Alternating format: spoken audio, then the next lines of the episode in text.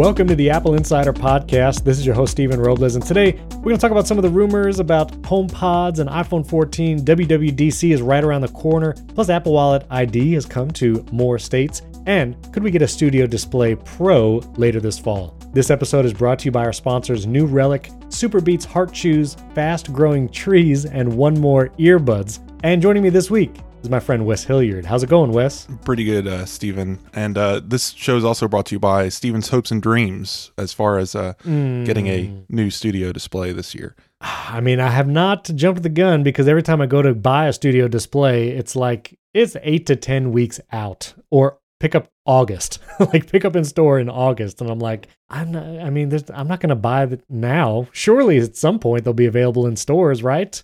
I don't know. Do you like, do you still like yours? I mean, you you got a studio display there. Yeah, I, I wouldn't trade it for anything. I mean, I did a monitor review recently that had coil whine, and I was just like, yeah, this is a problem with monitors that exist. They're made with cheap plastic, their electronics aren't highly calibrated. Mhm. It's just one of those things that it's like, I paid the extra, what, $300 premium that's probably on this monitor and got a really good monitor out of the deal. So I'm not upset by it. I will say I'm, I'm in my new house now. We have finally moved. Tune into Monday's episode of HomeKit Insider. I talk a lot about my, some of the new devices around and the new setup. But I'm in a new studio here, still working on some some sound dampening. I actually have a blanket against one of the walls behind me just to make sure there's not too much echo. See, sound dampening. I didn't know that literally involved water, Stephen. Um, I saw your Twitter post. Yes, so I bought these these sound panels on Amazon. They weren't too expensive, but they come very compressed in these like packages, and I got a bunch of them because I covered an entire wall. I'll put a picture in the chapter art right now. But the way you uncompress them, I guess the best method is to soak them in water and then let them dry. Otherwise, I don't know, they won't be even. I got a set of pads on my wall, and uh, all I did was leave them out for 24 hours and then hang them on the wall. So maybe I'm doing it wrong. Supposedly, yeah, you can do that too. I guess I thought it would be quicker living in Florida for them to like dry in the sun because I was trying to get it all done in one day. Yeah, I mean the the water's evaporating as it comes out of the water hose. So exactly, exactly. They're all steaming. So yeah, that, that's what that's what I did. There was some little still damp as I put them on the wall, but I was like, meh, it'll air dry. But what I did, I if you've ever tried to set up a little podcast room and you got some of these sound like just the foam squares basically, and you want to attach them to the wall, using like 3M strips directly on those foam things don't really work because they won't stick to it. So what I did was I actually got Coroplast sheets from Amazon. They're like two feet by three foot rectangles, and I used hot glue on the foam squares to glue them to the Coroplast. And so now I have these Coroplast sheets that had about six of the squares each, again, two foot by three foot. And then I used 3M sticky strips on the Coroplast to attach those to the wall.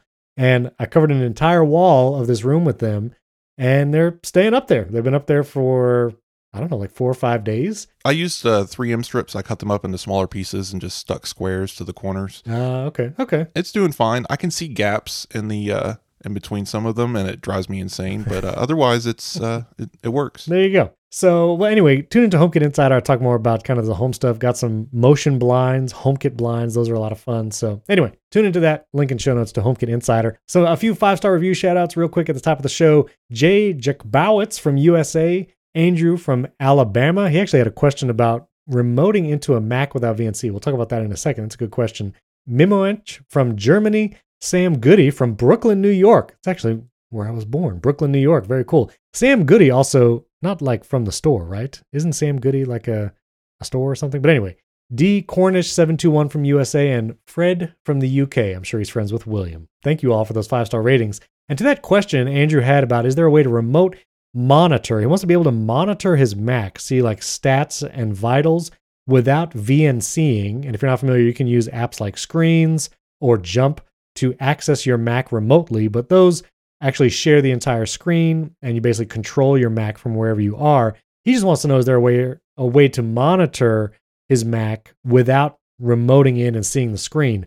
I'm not familiar with that. I'm going to do some research and to all of you listeners out there if you know of a way to monitor what's going on with your Mac without actually VNCing into it, tweet at us, tweet at Wes and I. I'd like to know if you have a method for that. But Wes, do you have anything like that? Not off the top of my head. I mean, this has to exist. It sounds like uh, a simple tool you could install that maybe even goes through like a command line or SSH or something and uh, can send out this information. It just seems too obvious for it not to exist. Uh, I, I, know iStat menus is very popular and right. shows you a lot of data, but I don't know how you could get that information into the cloud or something. Maybe automations could help. I'm not sure. Yeah, and that, that's basically what Andrew is asking for is iStat menus, but be able to access that that data remotely. So I'll put iStat menus as a link in the show notes. But listeners, tweet at us. Let me know if you that's something that you do, especially IT professionals out there. I'm sure there's some kind of remote monitoring for Macs if you have like Mac Mini set up as servers in your business or something. So anyway, let us know. I'd like to know that. Stephen, have you ever looked at iStat menus at like how hot your CPU is? No, I don't want to know. It, it's weird how hot they get. yeah. um, mine is currently operating at 119 degrees, oh which is very cool for a CPU. So right, I, I some things you know ignorance is bliss. I try not to look at my battery health too often. I don't want to know how hot my CPU is. I'm gonna trust my Mac Studio fans to take care of it. It's interesting data. People people like seeing that, especially like RAM and how much is being used. You can also go to Activity Monitor for some of that, just built into the Mac, but that's in your utilities folder. But anyway, WWDC is right around the corner. We're basically a week away. Is that right? About a week and a couple days away from the keynote on June 6th. The main keynote will be at 1 p.m. Eastern, 10 a.m. Pacific. And Apple sent out kind of its official schedule for Worldwide Developers Conference. A lot of them are still online sessions. Of course, that Monday on June 6th, you have the keynote. You have the State of the Union, which is at 5 p.m. Eastern. And they also have their Design Awards ceremony, which is 8 p.m. Eastern on that same day. All those keynotes happening on Monday and then breakout sessions virtually the rest of the week. And this image that they sent in the email, it basically has like five Memoji faces. Apple's really been on the Memoji train when it comes to like WWDC and the invites and emails and all that. And I was trying to interpret these like five faces. Is one of them Craig Federighi? I'm not sure. I don't think so. I'm fairly certain they're the Power Rangers. Oh, wait, for real? No. Yeah, okay. I didn't think it's been a while since I've been familiar with the Power Rangers, but no, but uh, I I shared this image of the uh, Mighty Morphin Power Rangers movie from like oh. the '90s, and they had a similar silhouette with stacked colored heads. Oh, you know, oh, okay it was hilarious, and anyone who's who grew up a Power Rangers fan immediately saw this and said, "Oh, Power Rangers!" But no, there there will not be any Power Rangers at this program. Yeah. I'm fairly certain. I thought it would be interesting if they had like some new presenters at WWDC for the keynote, and they kind of made these emojis those new presenters. But I don't know. We'll have to we'll have to wait and see if that actually pans out. Apple has a lot of fun. Um, some people are calling out that these look like more detailed than existing emojis, and the fact that they are a side profile is interesting. I don't think you can oh, that's true. technically get a side profile right now because uh, once you turn your head away, Face ID's like, mm. whoops, and uh, that's about it. If you're in a virtual reality uh, scenario, you're going to see a lot of sides of heads. So okay. um, I believe Apple could introduce like full body emoji replacement technology or some nonsense. Like using the lidar scanner, we can replace someone's body. We you would never do this, but uh, hint hint, wink wink. It's for a VR headset. We're not going to tell you about. So right, okay, that, that's some tea leaf reading, but I can see it. I can see that. There's some details in that hair from the side profile. But June 6th, that main keynote, we do a recap podcast every time there's an Apple event. So stay tuned that afternoon on June 6th, and I'm going to try and get an episode out as soon as possible, going over all the big announcements there's a lot of rumors that we're going to see hardware at this WWDC. The Apple Silicon Mac Pro is still floating out there, should be announced sometime this year. WWDC seems like a prime opportunity. Not sure if we'll get a new display. We're going to talk about the Studio Display Pro that's rumored for later this year, but should be seeing some kind of hardware at WWDC. So June 6th, stay tuned. Recap podcast will be coming out that afternoon. So Apple Wallet ID, we've talked about before. It's the digital ID or driver's license that you can use basically only for TSA if you're at an airport to go through that checkpoint. It's only been available in a handful of states. There's one new addition, which is Maryland. Maryland residents can now put their driver's license or ID in the wallet app. But that, that's it. I mean, that's the only update. I've been waiting for Florida, who has a whole website that talks about their digital ID. That website's been out for months and months, and I've emailed them multiple times and just nothing. So it, this is rolling out very slowly. And unless you're flying, I don't know what the use case is. What do you think, Wes? Well, a lot of a lot of things have to change for this to become a form of ID that's going to be accepted anywhere.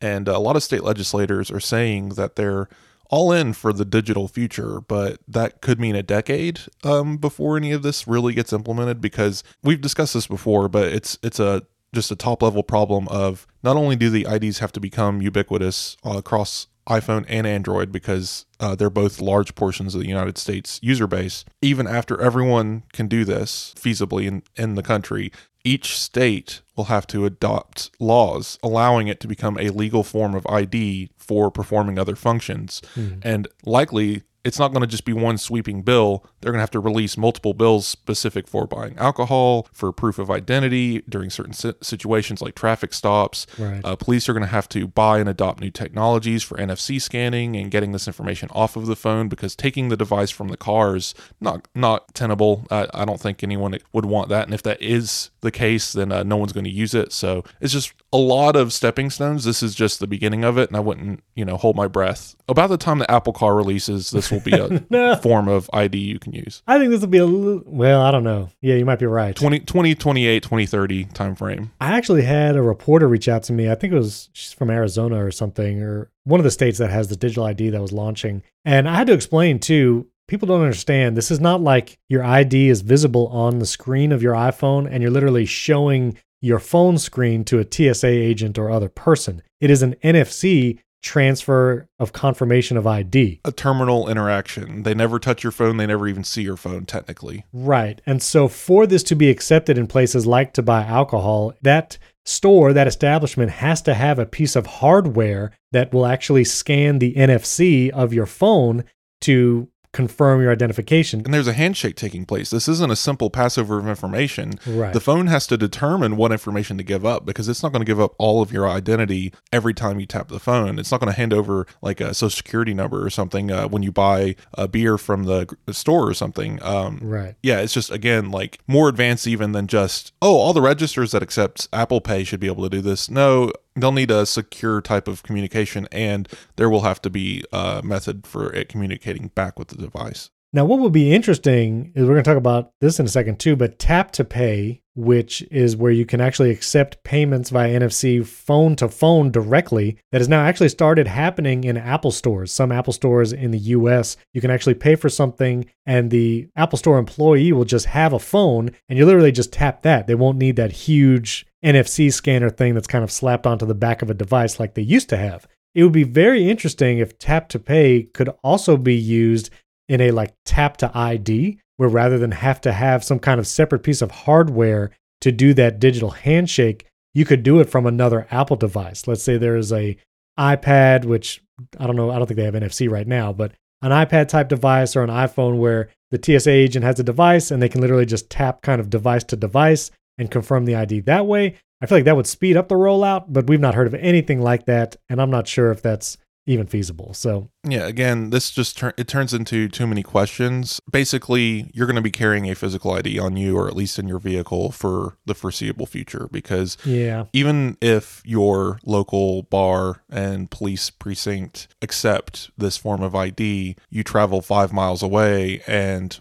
suddenly you need a, a physical ID and you get pulled over and they're like, "What the heck are you talking about? A phone ID that doesn't make any sense." yeah, they can't do anything with that. So it's just one of those things where until we get something a little bit more specific, like a proclamation from the president or something, like if that's the only way you're going to know this works everywhere for sure, and I don't think that's going to No, happen. So I don't think so. And speaking of the wallet app, the iTunes Pass, which used to be kind of a, a gift card type thing that you could have in the wallet app, is now officially changed names to the Apple Account Card. And so just kind of removing that iTunes naming convention from across everything, basically. You see iTunes less and less. And so now it's just Apple Account Card, using it to buy things like in the App Store and Apple Music and stuff like that. And I had the question is that the last place we might see the word or the name iTunes? And then Windows. I was having to do stuff this past week, and it's like, no, iTunes Connect is still alive and well. If you have to do anything related to like App Store, podcast, book sales, stuff like that, iTunes Connect is is probably going to be there forever. So Yeah, I mean, unless they call it Apple Connect, and that doesn't make any sense. They they could change the name of that at some point, but yeah, Windows is still uh, hanging off the side here with iTunes. right. Um, Apple, there was some hints of uh, Apple splitting that up into like you know their five different media apps or whatever, and putting it on the Windows Store, but that just has never come to fruition. yeah. But I, I could see that happening at some point. It's just one of those odd legacy names where you, you wonder does iTunes disappear because it is still on your phone. I mean, I don't know how often you guys check, but if you haven't used it in a while, it might have deleted itself. But it is still there um, if you need to make a media purchase or buy a ringtone Oh, yeah, the iTunes because store. that still exists. yeah, it's still there. There it is. And uh, the Apple TV app lets you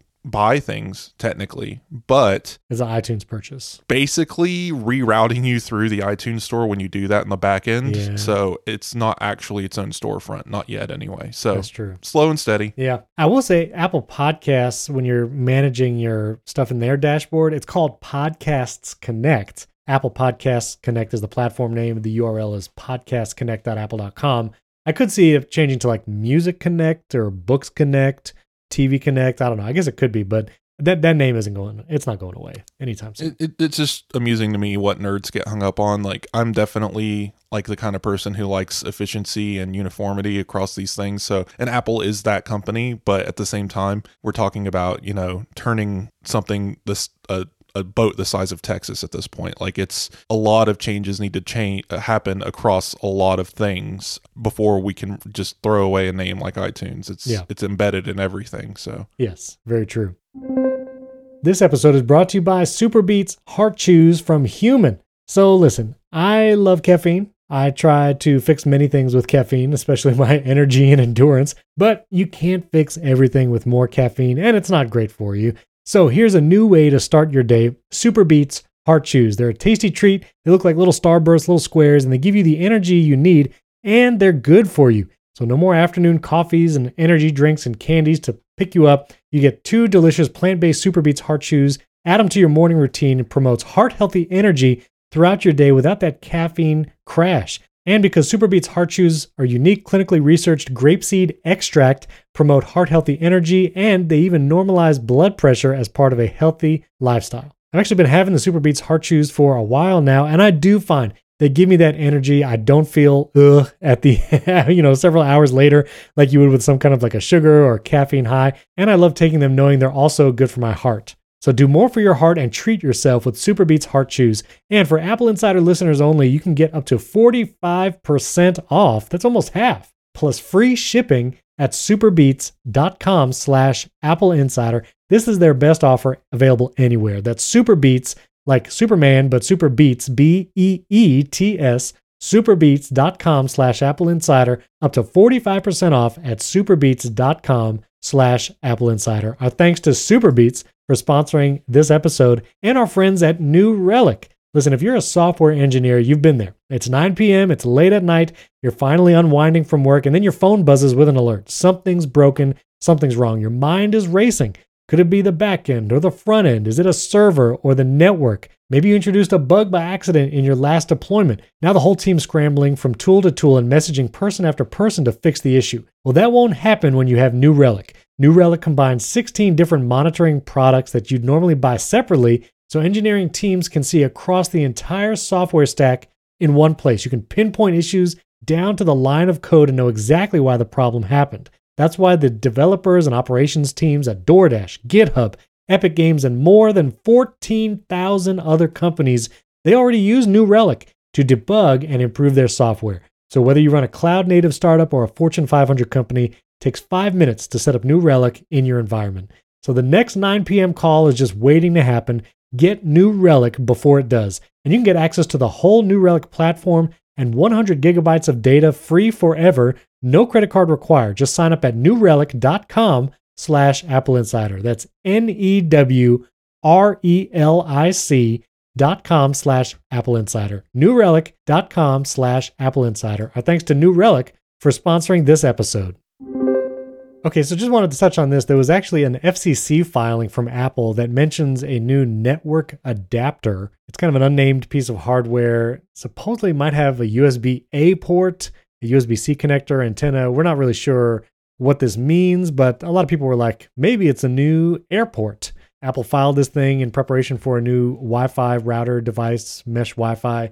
And listen, my my hopes get up just like everybody else. I would still like to see Apple do Wi-Fi routers. We've talked about it before on this show, but they really have an opportunity now to make a wireless router that is all encompassing with thread and private relay and all the iCloud Plus things built into a Wi Fi router where it can say your traffic is secure and private. It can make all the cable companies mad because they can't see as much data as they could before. Like, there's a great opportunity there, but I still think the likelihood of Apple getting back into the Wi Fi router business is pretty low. What do you think, Wes? Well, this, first of all, this isn't a consumer-facing product. I, am fairly certain this is uh, a device they stick under a table at the Apple Store that communicates uh, wirelessly with, the, with, their ecosystem. Of I wouldn't expect this to ever make it to us. This is kind of like that weird um, Apple Watch dock that they have internally. Mm-hmm. That's what like like an eight thousand megahertz signal or some nonsense. Um, yeah, this this is nothing. I, interesting, cool that they're out here playing around with networking stuff, I guess. But again, this is uh, internal to Apple, Apple stores, that type of stuff. I'm I don't think this will ever shed a light of day on our end. I would love a Apple router ecosystem and a lot more dedication from Apple, but I don't see that happening. I will say, since coming to this new house, I had the Linksys Velop system before, which I think you have the Linksys Velop also. Loved that system. You know, they even have the Wi-Fi 6E versions, I think, that are available now, or at least coming soon if you want to get the cutting edge. But here in the new house, I had wired it for Ethernet before drywall went up, and so I did the Ubiquiti UniFi system, and I have two of their Wi-Fi 6 long range routers in two parts of the house. They have power over Ethernet. So I don't even have to have like an electrical plug nearby. It's literally the Ethernet cable that powers it and brings the internet. And so those are mounted in the ceiling in two rooms. And those go to a closet where I have a Ubiquiti Dream Machine Special Edition, which is this rack mounted device. You don't have to rack mount it, but I put it in a little rack and it does the power over Ethernet all built in. It's got eight ports. So I have different like smart home hubs and different devices into those ports. And that's powering everything. And I have to say, for a new construction type situation for a house or a business, obviously it's more commercial related. You know, you see more businesses using the Ubiquiti stuff, but man, I really love it. Uh, it's, it has great speeds. All my devices, I've you know no issue connecting to Wi-Fi. It's covering a large area, and those Ethernet ports on the Dream Machine have coming directly to my office, going directly to Apple TVs that are on, on different televisions and home theater stuff. And it's been working great. So I know that a lot of people use the Ubiquiti stuff in the home as well. People were tweeting at me as we were building, and uh, it's been, I've had a great experience. So if you're doing some kind of new home construction and you want not hidden away, but you want kind of low profile and low intrusive Wi Fi device type setups, the uh, Ubiquiti stuff is nice. I'll just say that. Yeah, you should definitely go wired anytime you can. Oh yeah. I would like to see more HomeKit routers. Uh, yes. I would like to see someone like Ubiquiti offer a hey, here's a router that's HomeKit, but also um, we recommend using it as a wired system because these mesh networks are interesting. I like the technology, but I also think it's kind of a, a stopgap of you don't want to run wires or you're like in a large apartment or you're renting and you can't drill holes and run wire and such. So here's these nodes that your devices can communicate with. But here's the problem, especially for Apple products, they're known for this. They'd like to hold on to whatever node that they're sitting on. So if you move away from a node and that signal gets weaker, the iPhone's like, no, I'm not going to give this up. and then you need node switching, but then that turns into chaos too because then you're relying on the router to make networking decisions, and um, maybe the signal drops for a second, and then you switch nodes to a weaker system. It's just it's a mess, and uh, wired's obviously going to be the more efficient way to handle things. But you're you know you're never going to have a wired connection to your iPhone, so you need a good uh, wireless network as well. It's just once you get two or three nodes up in the air, they all start getting that cross chatter and uh, your devices have a little bit of a harder time trying to figure out where they should be and how how they should be there and that's getting better over time but again it's a mess and there's a reason why like businesses use these complex wired systems yes when you're there and you go to work it's not great because your network connection's slow because there's 8,000 employees yes. connected to the same network trying to do uh, this, you know, same stuff all day. But when you're at home and it's just maybe five of you, you're you're never going to see an issue. So don't let your office experience ruin it for you. Uh, these types of networks are pretty cool. And honestly, I would probably do the same if I was building a house. All right, so iPhone 14, we don't have any new rumors, but I'll just reiterate some of the things that we might be getting is an upgraded front-facing camera on the iPhone 14 this fall, maybe just the Pro model getting autofocus on the front facing camera, and always on display is looking like it is likely for this fall. Ross Young on Twitter, he's at DSCC Ross. He's a display analyst. He has a pretty high track record for leaks. He was actually on the Genius Bar podcast with Jon Prosser and Sam Kohl. I'd never heard him speak or make any kind of appearance before, so it was interesting to actually hear from him directly on that podcast he's been in the display business for like decades, like since the 90s. He's been doing displays back then for computers and stuff. Now he's display analyst for again all kinds of things. But he actually said in a tweet that he can't confirm, but he is expecting an always on display for the iPhone 14 Pro models, much like the Apple Watch always on display because it's an OLED, you know, it can only illuminate certain parts of the screen, save a lot of battery that way. then when you pick it up, that's when the full screen turns on, like on the Apple Watch. So that also might be coming to the iPhone 14 lineup. This is something where I think I would appreciate it. And I've seen like Android phones, like some of the even older Pixel devices have had always on displays, and you can see little notification icons, and you could say, oh, I have a text message, I have an email. Maybe you missed the actual notification. You can just glance at the screen and see that. I could also see like focus mode status being something that's shown on an always on display. So you can just glance and say, oh, I'm in a focus mode or whatever it may be. So I think I'm in favor of it as long as battery life doesn't take a huge hit, which again, I imagine with the OLED technology and how well Apple's been doing with batteries, especially in the phone in the 13 lineup, I could see always on being one of those new features for this year. And I think I would find it useful. What do you think, Wes? Well, it's inevitable. The technology for this to exist is already in the iPhone uh, 13. It's just the range of uh, refresh doesn't go low enough for them to implement it yet, not in a power efficient way, because right. uh, the iPhone only drops to 10 hertz. The Apple Watch drops all the way to 1 hertz when it's uh, in that low power, always on mode. Right. And Apple's been improving this technology. They, they introduced that feature where apps can actually detect what state the display is in, if it's in the always on on mode or in the full display mode and can trigger exactly how information is shown. And the iPhone, I'm sure, would take advantage of this as well. So it wouldn't be a hit to uh, battery life. It wouldn't be a noticeable one anyway if there was any neg- uh, negative effect just because again this isn't really doing that much. You're showing a piece of information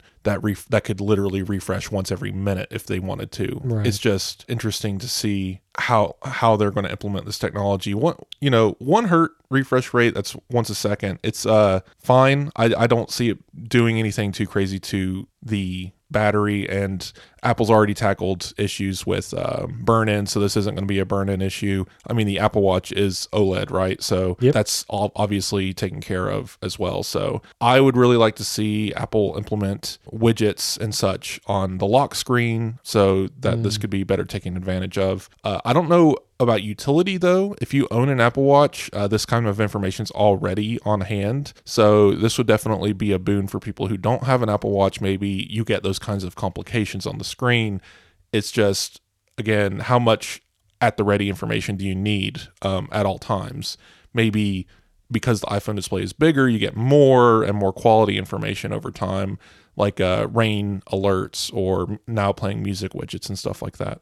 Yeah, I mean, the Apple Watch has some information like in the complications and such, but you do have to swipe down to see like recent notifications. Like if you want to read a text message or at least see who texted you, you do have to swipe down to see that information. Like when you glance down at the watch, it's mostly just the face, unless you actually raised your wrist exactly when the notification came in. So I could see the iPhone displaying a little bit more information that would make it worthwhile to see at a glance. Again, depending the more information you put on it, the more battery life you're going to affect because it's illuminating more pixels, but it's probably negligible. Well, right. Like it, it, would be able to be smart. Like if it's in your pocket, it's not going to have anything on the display because the the light sensor's covered, so it would know to just remain off. Mm. Stuff like that would make sense. So like on your desk or on a charger, it could uh, be smart. Like nightstand mode for the watch, the the phone could be display certain things like charge level if it's on a MagSafe charger. There's a lot of intelligence here they can take advantage of. I just again like the utility of it. I just wonder if it's really there. And there's also more privacy implications for the phone because the watch is on your wrist. Nothing nothing's going to show up until you raise it and look at it. But for the phone,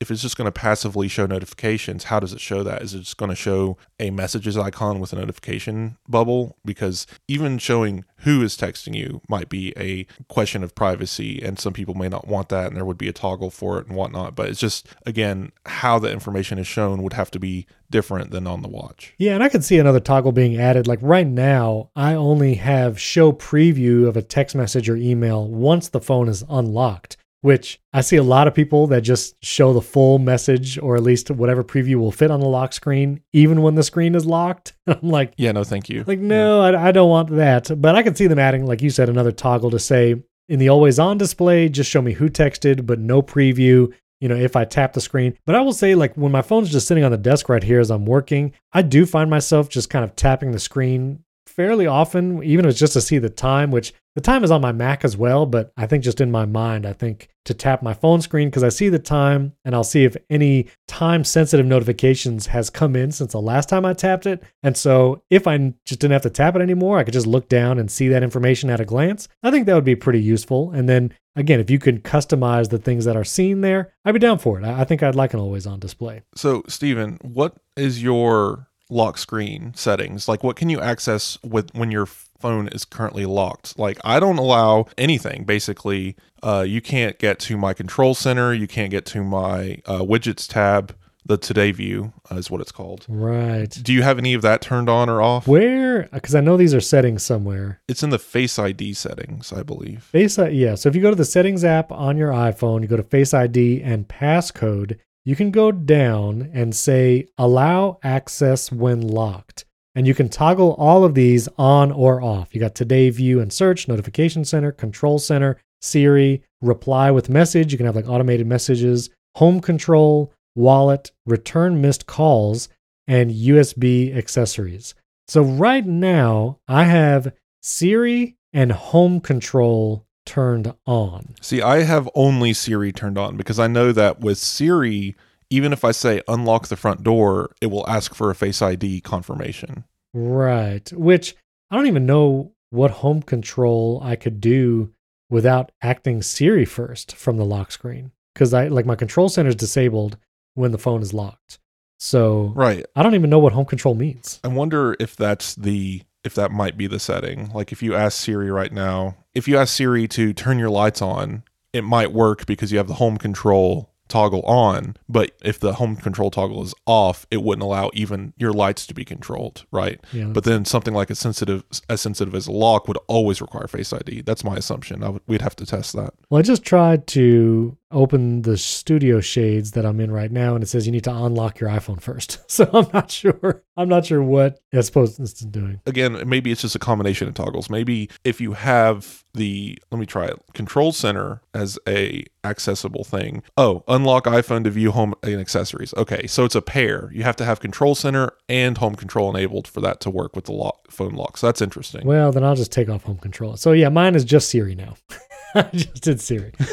uh, let us know, listeners. What do you what do you have on there in that? If you even knew about that menu, but now uh, what are you going to turn off from that menu so you can't access it when your phone is locked? All right, another rumor about the Studio Display Pro. This is again Ross Young. He says that a 27 inch mini LED monitor has supposedly been delayed. And again, he knows about this stuff because he's a display analyst. He works with all these companies. It was supposed to possibly be a summer release. Maybe we were going to see this at WWDC, but now it's been delayed, looks more like an October release. And this could be not a replacement for the Pro Display XDR, which is a 6K 32 inch display, I believe. This would actually be a higher end version of the studio display. So the current 27 inch display, but with mini LED, which would give you, you know, better contrast, HDR, better HDR, possibly XDR quality, and I would imagine ProMotion much like the mini LED screen that you have on the 12.9 inch iPad and the new MacBook Pros.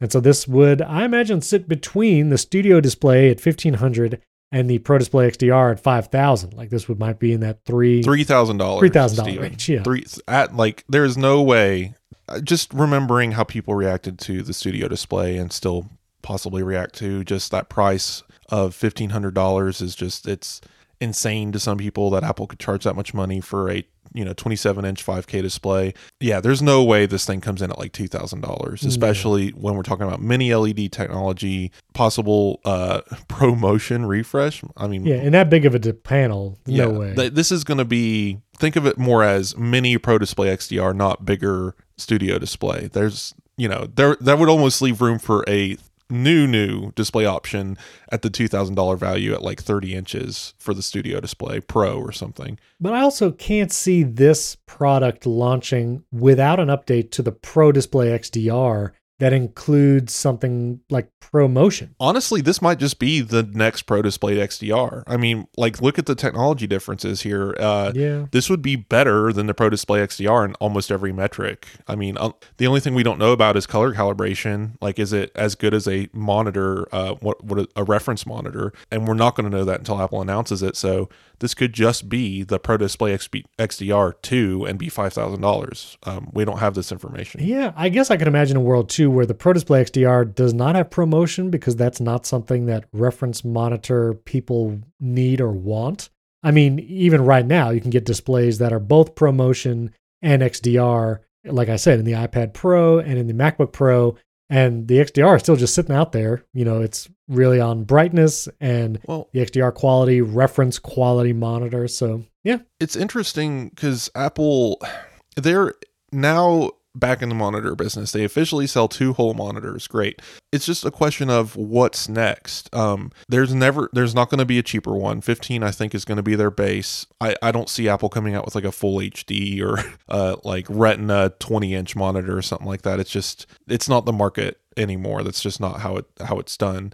Um, I would expect the studio display 27 inch that's i mean that's going to be the monitor used in whatever new imac we get. And uh, Mm. even when that releases that's that's where we're going to be is 27 inches. So i don't think there's anything in particular priming apple for a bigger studio display a bigger what you'd call like prosumer display. It just doesn't make sense to me because now we're because we would be talking about that $2000 plus price range. A 32 inch uh, studio display with all the same specs just bigger uh, would make sense at two thousand dollars, and I could see Apple ultimately getting there. I just wouldn't expect ProMotion and Mini LED at that price, and that's the you know throw those in there, and we're up at the four, three, four thousand dollar range, and it's no longer what I would call a studio display, not unless they called it the Studio Display Pro. Yeah. But why would you need another name when you already have the Pro Display? XDR. So it just doesn't make any sense to me from a marketing standpoint where this fits in. It's not a studio display because studio display doesn't have promotion. It doesn't have mini LED. It's not HDR, Mm. but the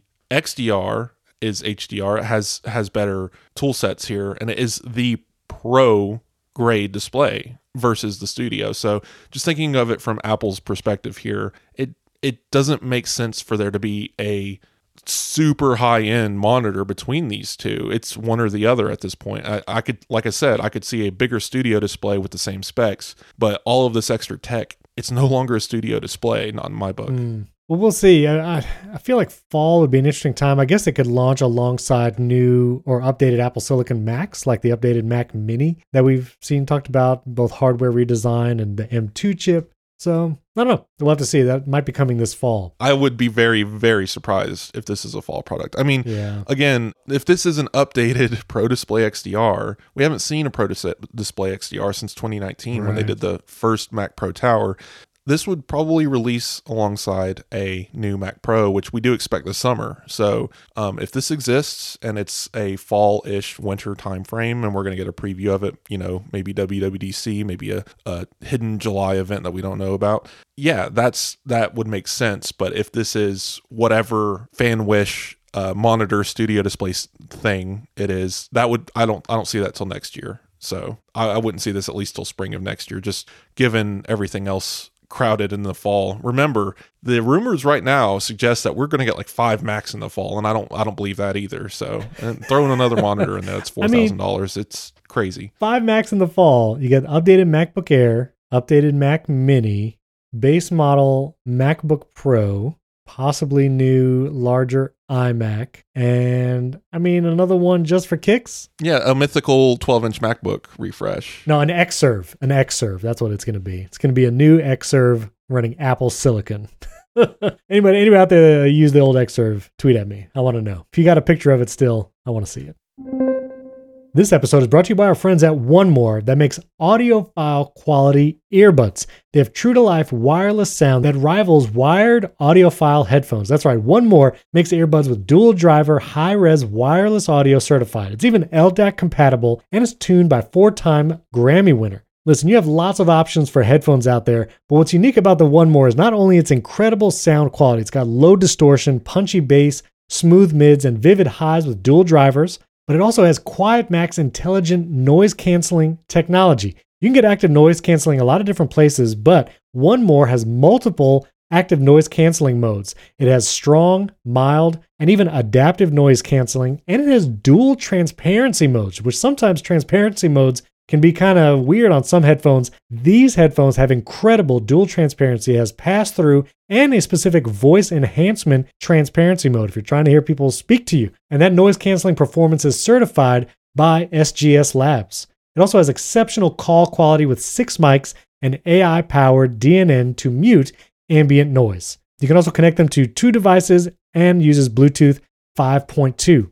You can get these 1More earbuds right now. There are links in the episode description when you can get $30 off a brand new EVO wireless earbud set with that adaptive noise cancellation. Buy it now by clicking the link in the podcast description so they know you came from us. And you can go to one onemore.com, the number one, M-O-R-E.com. Our thanks to 1More for sponsoring this episode and our friends at Fast Growing Trees. This is one of my favorite sponsors. I love Fast Growing Trees. Listen, spring and summer are the seasons for finally getting outdoors, entertaining other people, maybe have pool parties and barbecues, and you want your yard to look nice. You want to have some beautiful foliage, trees out there. Maybe even you want some plants that actually grow fruits and foods. Well, Fast Growing Trees can help with all of that. When it comes to caring for your plants, know how matters. And so fastgrowingtrees.com's experts actually curate thousands of plant varieties that thrive in your specific climate. I actually live in Florida, and making sure that a plant will survive in the Florida climate is very important. And when you go to buy something at fastgrowingtrees.com, you'll actually know that it works wherever you live. You'll know that it will thrive and grow where you live. Plus, there's no waiting in lines trying to get a plant from a local hardware store. You got to put that plant in your car. It's going to get dirt everywhere. Don't do that. Have it shipped directly to your door in one to two days, and their growing and care advice is available 24 7. Even if you've never had a green thumb, they'll make you feel like you do. 1 million home gardeners already have seen what fastgrowingtrees.com can do for them. I've gotten multiple plants from Fast Growing Trees, not just ones they've sent me. I've bought my own from there. I've gotten some persimmon trees, those are cool. And I got a Carolina Reaper bush, which my son and I like to eat some hot stuff. And so we actually grew some Carolina Reaper peppers plucked it right off the plant, put it in some fajitas. It was spicy. Don't get me wrong. It's it's hot, so you got to be able to handle it. But I love being able to get that pepper right off the plant in our yard, and me and my son got to eat it together after growing it together. It's awesome. Plus, with their 30-day Alive and Thrive guarantee, you can trust everything will be healthy for years to come. So go to fastgrowingtrees.com slash Apple Insider right now, and you'll get 15% off your entire order. Get 15% off at fastgrowingtrees.com slash Apple Insider. That link is also in the podcast description, fastgrowingtrees.com slash Apple Insider. Our thanks to Fast Growing Trees for sponsoring this episode. Before we talk about some HomePod stuff and my own experience with HomePods in the new house, apparently Apple is raising the wages for both their retail employees and salaried employees. Bloomberg had the story, Mark Gurman tweeted it out. Typically, raises happen in the fall for Apple employees, but they're moving that up to July the minimum wage for Apple employees is going to be $22 an hour. That's going to vary depending on the state and location of those workers. And again, this comes right alongside this talk of the unions forming in different Apple retail stores, and also a leaked video of Senior Vice President of Retail and Human Resources, a video of Deirdre O'Brien actually was discouraging the formation of unions, not directly. She said, It is your right to join a union. It is equally your right not to join a union. And she said, If you're faced with that decision, I want to encourage you to consult a wide range of people and sources to make sure you understand what it could mean to work at Apple under a collective bargaining agreement. So, kind of discouraging the formation of unions, this raise coinciding with that, hopefully to probably squelch this uprising of all that. I know William Gallagher had some thoughts on it last week about it, but nice to hear that Apple is raising the wage across their retail and salaried employees. But curious how this union thing is still going to flesh out in the next couple weeks. Unions, I don't really have much of an opinion. It's just, if only because I've never existed in a business that would have a union. I mean, I was in the military, I worked at McDonald's before that. Not really uh, places bustling for for it. Uh, my understanding is is what it's a it's a company or group that is able to negotiate a deal for your workforce that acts as an intermediary between you, the worker, and the business, the big the big guy. Right. Apple over here is like, you know, you don't have to talk, you don't need an intermediary. We're open for discussion already. I think the workers should do what they think is best for them. Um, I, I guess I'm kind of with Apple's stance on this is if you're going to join a union, go for it. I don't see them as an issue. You know, this isn't I've seen a lot of articles going around as like this is Apple's union busting policy, and I'm just like I don't think they're taking that severe of a stance on this. It just seems they're kind of shrugging, saying, "We're already talking to you guys, and here here's a raise. Uh, if you think you weren't getting paid enough, obviously, I guess it's in Apple's best interest to make sure a union isn't formed because they don't want to deal with an intermediary as a business. That makes sense. Yeah. But uh, from the workers' point of view, I guess you have to gauge what do you really gain from this. I mean, mm-hmm. do, are you lacking in benefits? My understanding is is Apple's one of the best workforces um, out there, and yes, there are issues, and I've I've read the complaints the Apple II movement and the right. Uh, you know I've read a lot of the complaints there, and there's there's a lot of issues. I just wonder how a union helps with some of this stuff, and um, you know I, am interested in seeing how this moves forward. Again, I don't really I'm not really taking a side one way or the other. I'm just curious as to what the final result is and if they're going to get what they want out of this situation. All right. Well, I want to close with a discussion on HomePod because there are some increased rumors. Ming Chi Kuo was tweeting that an updated HomePod could be coming later this year, 2022, in the fall. And then we've heard lots of rumors about a HomePod with a screen coming out and all this kind of stuff. And so here's my thoughts. You know, I've moved into a new house. We're, we're here now. I'm recording the new studio. I set up all my old HomePods. I got some big HomePods, got the HomePod minis. Also bought some new ones. I got some white HomePod minis. It was the first time I ever got white, and there's been lots of varying opinions on the on the white versus space gray HomePod color choices. I'd be curious to hear your thoughts in a moment on that, Wes. My initial thoughts is number one, man, I still wish Apple made a larger, higher end HomePod because setting up a pair of large HomePods and hearing how they sound, the minis still do not compare. I love the big HomePods. Some of the rumors about HomePods could be that there would be a type of Apple TV HomePod device, maybe like a sound bar, which I actually have several Sonos sound bars that I got for the new house. I have a Sonos Arc and a Sonos Beam. And when I set those up, one, they sound great. Two, I would love for that have been an Apple device because in rooms where I have those set up, they're already AirPlay 2 speakers. I can use Control Center to send music or podcast to them, but they don't have Siri built in. And so for our master bedroom, I put a Sonos Beam, mounted it under the TV using this Sanus mount where I don't even have to like hang it on the wall. It literally just hangs underneath the TV securely to the TV mount. I, I, love the setup. It looks great, sounds great, but because it doesn't have Siri, Sonos is developing its own voice assistant, which we talked about on HomeKit Insider. I actually had to get a HomePod Mini for that room so I could do Siri commands. Yes, you can do Siri commands to your iPhone or iPad or even Apple Watch, but I find having a HomePod Mini be able to take those Siri requests and do those commands is just a better experience overall. I would have loved for the Sonos speaker to have Siri built in, like my Ecobee thermostat. That has Siri built in and it works great. I do all the Siri commands through there, I run shortcuts. It's awesome, but Sonos speakers didn't have it. So if Apple had made a type of home theater soundbar, I would have used that and that would have been ideal. So I love that rumor. I hope that thing would come true. And I also think the screened HomePod is another good option. I'm here in my studio right now looking. I have a one big HomePod in here because I kind of had one left over as I was setting them all up around the house. I would love for that to have a screen where I can run some home scenes, like when I'm filming in the studio or recording a podcast, just tap a button and set the scene right there, or have other various controls like music and podcast, have it right there on the screen. And so I feel like I would love either of those devices. But if Apple were to make anything again, and, and Ming Chi Kuo was not like super detailed about what might be coming. It was very vague. It was just that HomePod in fourth quarter 2022 or first quarter 2023. It could be just an update to the HomePod Mini, which might just be the same hardware with some new features, faster processor. But I am hoping that it is another large HomePod because I miss it. I would have gotten those for a couple rooms. And if they had made some kind of soundbar alternative, I would have loved that too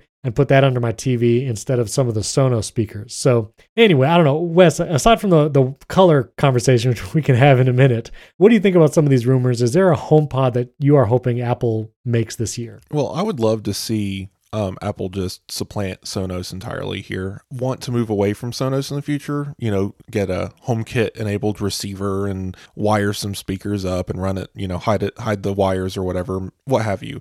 Just because Sonos was a promising product when I bought it in uh, what 2016 was when uh, they were really hitting their stride, and I have their first set of uh, Sonos speakers for the home theater with the subwoofer and everything, and that's great. And, Like it's an amazing system. It sounds awesome, and I, I have thought about upgrading to that Atmos system, but um I'm just thinking maybe I don't want to lock myself into yet another proprietary brand and uh, them ignoring uh, Apple's giving them the ability to use Siri is a turn off, as well as like them embracing Alexa. It's it's a, it's just another you know product like Eero that I moved away from just again because they're going with the other technology brands that I'm not invested in. So I'm just going to look to a different brand uh, that's following more of the Apple philosophy of things. And uh, so I would love to see Apple um, disrupt this space. I, they could easily just release a sound bar with uh, the Apple TV in it because guess what? The HomePod already runs tvOS. Right. Um, it is the same build number. It is tvOS, identical.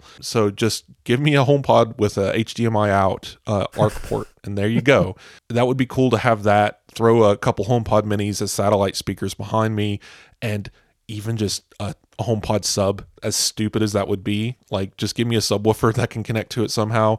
Replace that whole system. Yes, it would probably be like three thousand dollars because Sonos's home theater system runs about twenty one hundred dollars when you get everything you need. So Apple's version of this would be more expensive. I am aware of that, but I just think that Apple could really do a lot in this space. Now, more realistically, they're just going to release another speaker. This is going to be whatever it is. Uh, yes, I think the HomePod Mini is due for an update, but it's a mini to nothing, right? So it needs a partner. So we're going to get a upscaled HomePod Mini. It's not going to be the original HomePod. It'll be the more basic. It's just a speaker. It can be in a stereo pair HomePod, but with larger drivers, better sound, better bass. The reason why, if you know, listeners, I'm sure you, you remember this. The reason why the original HomePod was so expensive is because they had like what 12 microphones doing yes. room listening, and if you moved the HomePod a half an inch to the left, it would recalibrate instantly on where it was placed in the room. I don't th- think that's as necessary, or maybe it's easier to do these days and it's less expensive. Who knows? But um, whatever Apple does here,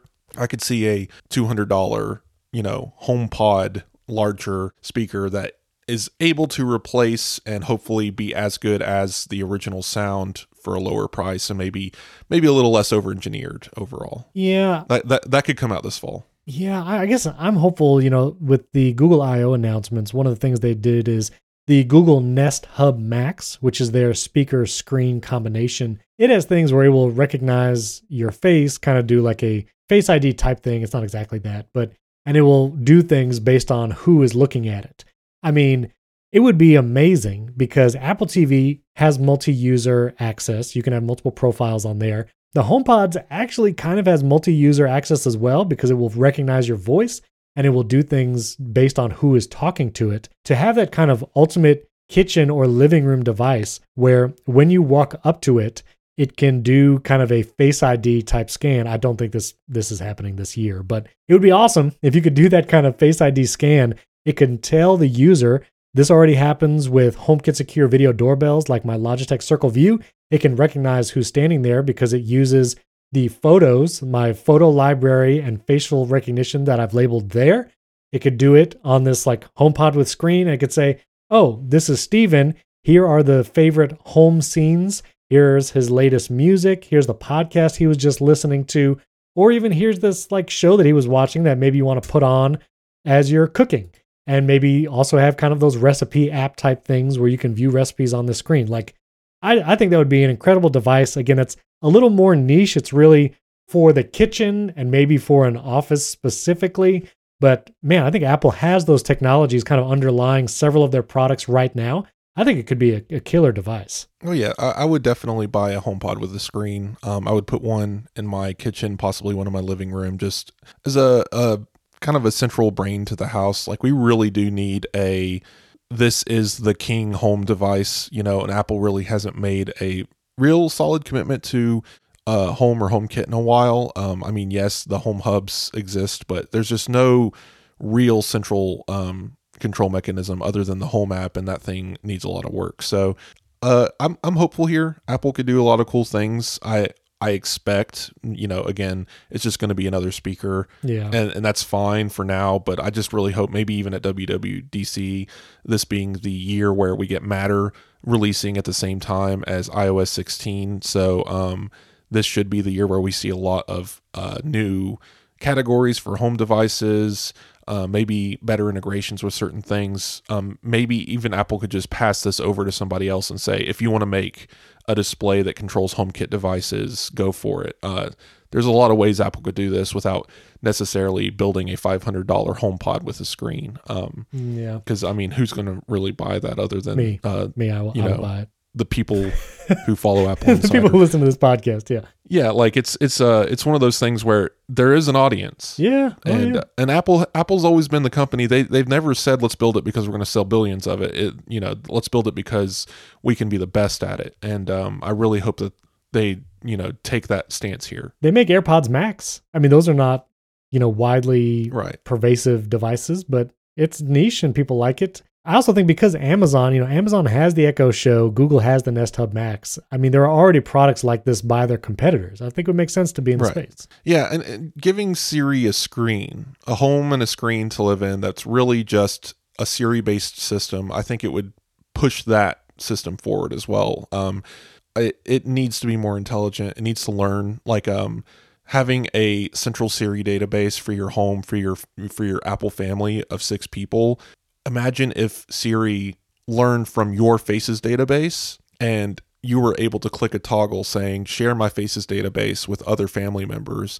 And when they took a photo it automatically recognize your child or your parent or your friend um, and label it for you. Uh, stuff like that could be really good and done tastefully with privacy in mind and such like that like giving users access to that kind of control. Because right now a lot of these systems are completely separate. Like imagine a family contacts database and i think a siri uh, having a central home hub Siri intelligence system where the family was able to interact with all of their media at once uh, would be the beginning of something like that. Just get, bringing that, all that information into one place. Yeah, and that's something with the facial recognition. I'm looking at my Logitech Circle View doorbell menu right now, and when you turn on face recognition, it tells you what photo libraries are being used for that recognition.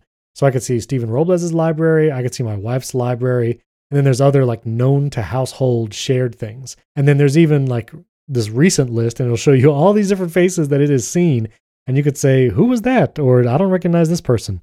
So yeah, I think uh, that shared thing could could definitely work. The last thing, real quick, before we close Space Gray versus white HomePods. Yes, you have navy blue and orange as well, but Andrew and I, we're going to talk about this on the HomeKit Insider coming out Monday. I had only ever gone with Space Gray HomePods, and they were fine. They get a little dusty because they're they're you know the dark shows the the dust on it.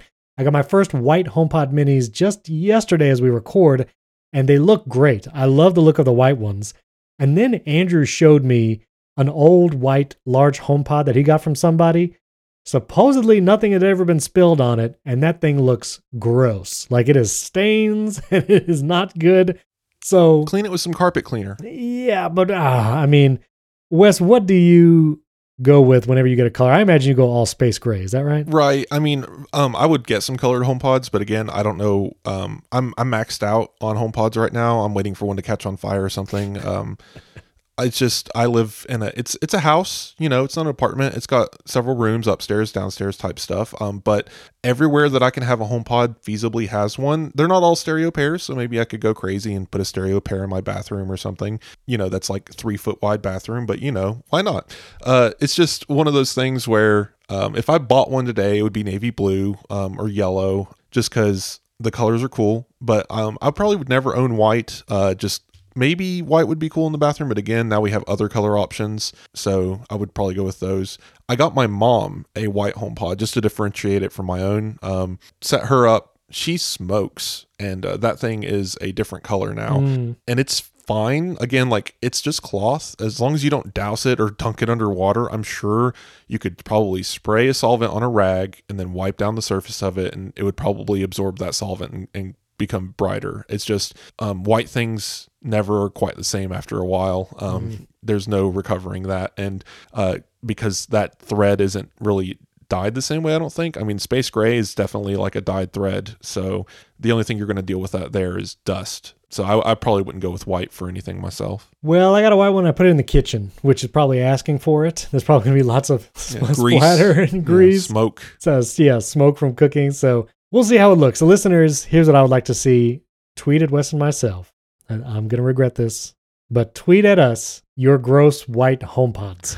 If you have a, a large white homepod since they launched and now you can attest that it looks gross send us a picture on twitter. I would love to look at some of these and talk about them on next week's show.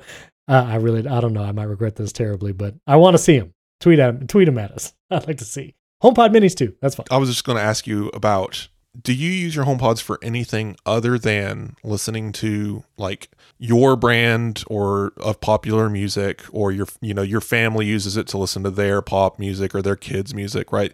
Do you use it for anything else? Do you do you have ambient music playing in a room at all times? Are you one of those people or like do you do you walk into like a kitchen and there's a piano playing in the background at all times? I never do ambient type stuff. I use it. Like would you ever would you ever want to? Um, Is that weird? Like, are you? Do you feel like you're like at Office Depot if you do that? I did. So there's this artist called Alexis Ffrench. He's a pianist. He has a new album called Truth. It's really pretty, like kind of background piano music. I mean, it's just beautiful to listen to. But I just, for the first time, put that in one of my scenes in Home because you can actually start a HomePod playing a specific music album or playlist as part of a home scene. And so I did that for my studio, where when I do the scene of I'm doing office work, that starts playing on the HomePod I have in here automatically. And I liked that. It was nice, but I don't have stuff playing just randomly. I mean, we use it for podcasts, audiobooks. My wife uses it for that stuff too, and music. A lot of commands like home commands and shortcuts, but I don't have ambient music playing just like constantly. See, I, I don't really do that either. Um, like when I'm working, I'll have uh, there's a really excellent playlist on Apple Music that they update every week called uh, Beatstrumentals. it's basically um, hip hop artists' background music that without the rap on it. So, um, and it just imagine that like it's just you know just hi hats and uh, uh, reverbs and just a lot of really just it's really pleasant to listen to. I promise it's not rap music. Go even if you hate rap, go and listen to this playlist. It's really it's a really good one. Um, That sounds cool. yeah, it's it's it's really good. So I'll have that playing a lot um, in the background if I'm not listening to uh, Pokemon reorchestrated jazz. Um, yes, that exists. That's awesome. but and it is on Apple Music. Insane in the Rain music, guys, go look them up. But um, it's just interesting to me, and I and I'm going to put this complaint out there. If there's an Apple employee, I don't care if you design the cardboard box for the pizza, just go and complain to like whoever's in charge of Apple Music. Go find Jimmy Iovine. He doesn't work there anymore. I listen to a lot of alternative and stuff. I have a lot of a very wide taste in music. But then, yes, I listen to ambient background music when I'm working, or I've been using Apple's sleep playlists. They have multiple hmm. sleep playlists, sleep sounds. I'll have those play for about two hours every night when it, they start automatically at my bedtime, you know, trigger focus mode, all that automation nonsense. And my bedroom speakers start playing sleep sounds and then turn off two hours later. It's great. But now, if I go to my Apple Music, like top 100, uh, like the 2022 playlist, it is all sleep sounds and background music. huh, yeah. I, yeah, I had no long in my my up next playlist, my favorites playlist, chill sounds playlist, they're all populated by these sleep sounds and stuff because they see me every single day like clockwork listening to the same sleep sounds playlist or uh, beat instrumentals and such. So all I get now is ambient music in my recommendations. So yeah. they, and they sneak in they sneak in an alternative track every now and then and then it's back to the piano music and i'm just like apple you have to know that people don't want this recommended i know I've, i think i've brought this up on the podcast before but my goodness guys Yeah. yeah, let me toggle off artists or something from my recommendations so let me g- remove it from my 2022 playlist because now come december I'm just going to have a bunch of ambient beats to share with everyone. this is I ran into this because I have kids and they played all kinds of stuff on the HomePods. And there is the setting in each HomePod where you can turn off the recommendations from a specific HomePod. So to say like don't use whatever is played on this HomePod to start recommending things to me personally. And yeah, the HomePod, the HomePod, when you do that, takes on basically it gets its own Apple ID identifier for music and associates plays with itself rather than with a person's account, which is great. But my bedroom is Sonos. Uh, it's a play bar on my TV, uh, but I can AirPlay to it. So my phone AirPlays to the soundbar, so it's playing from my Apple Music collection on my iPhone. right. Um, and there's no way obviously to say don't recognize music from while you know. There's not there's nothing i can do here. Um maybe put a homepod in my bedroom and do it that way but again it's just Yeah. i, I feel like this has to be a common enough issue that that like i'm just surprised it hasn't been addressed after multiple years of apple music being a thing. Like i i've only run into it significantly this year because i have adopted this like sleeping habit and stuff and using apple's sleep sounds and whatnot but man it's just it's frustrating um because i want to use apple's algorithmic playlists and recommendations and such but i've completely broken it now so I guess there needs to also, like you were saying, just be some way to kind of like manage that or say ignore this. Yeah, you can set. I'm sorry, I was looking at the HomePod stuff. You can set like a primary user for each HomePod, and that's what you want to make sure. Like if there's kids or other people playing stuff on a HomePod all the time, that you change the primary user. They have to be a part of your home. Like they have to be invited to manage a home, but you can change it to be a primary user uh, that way. But anyway, I'm curious what Apple does with HomePods this fall. I hope they get some new and exciting stuff. So tweet at us pictures of your gross white HomePods. I'd love to see that. Tweet at us whatever you'd like. Wes and I would love to hear from you. Our Twitter handles are in the show notes. You can also support the show, get an ad-free version, both directly in Apple Podcasts. That's all settled now. So if you saw some duplicate episodes last week, it's because we moved podcast hosts and Apple helped me sort it all out. So now should all be taken care of. Thank you, Apple, for doing that. And also give us a five star rating and review in Apple Podcasts, and you'll get a shout out at the beginning of the show. Thanks for tuning in. We'll catch you next time.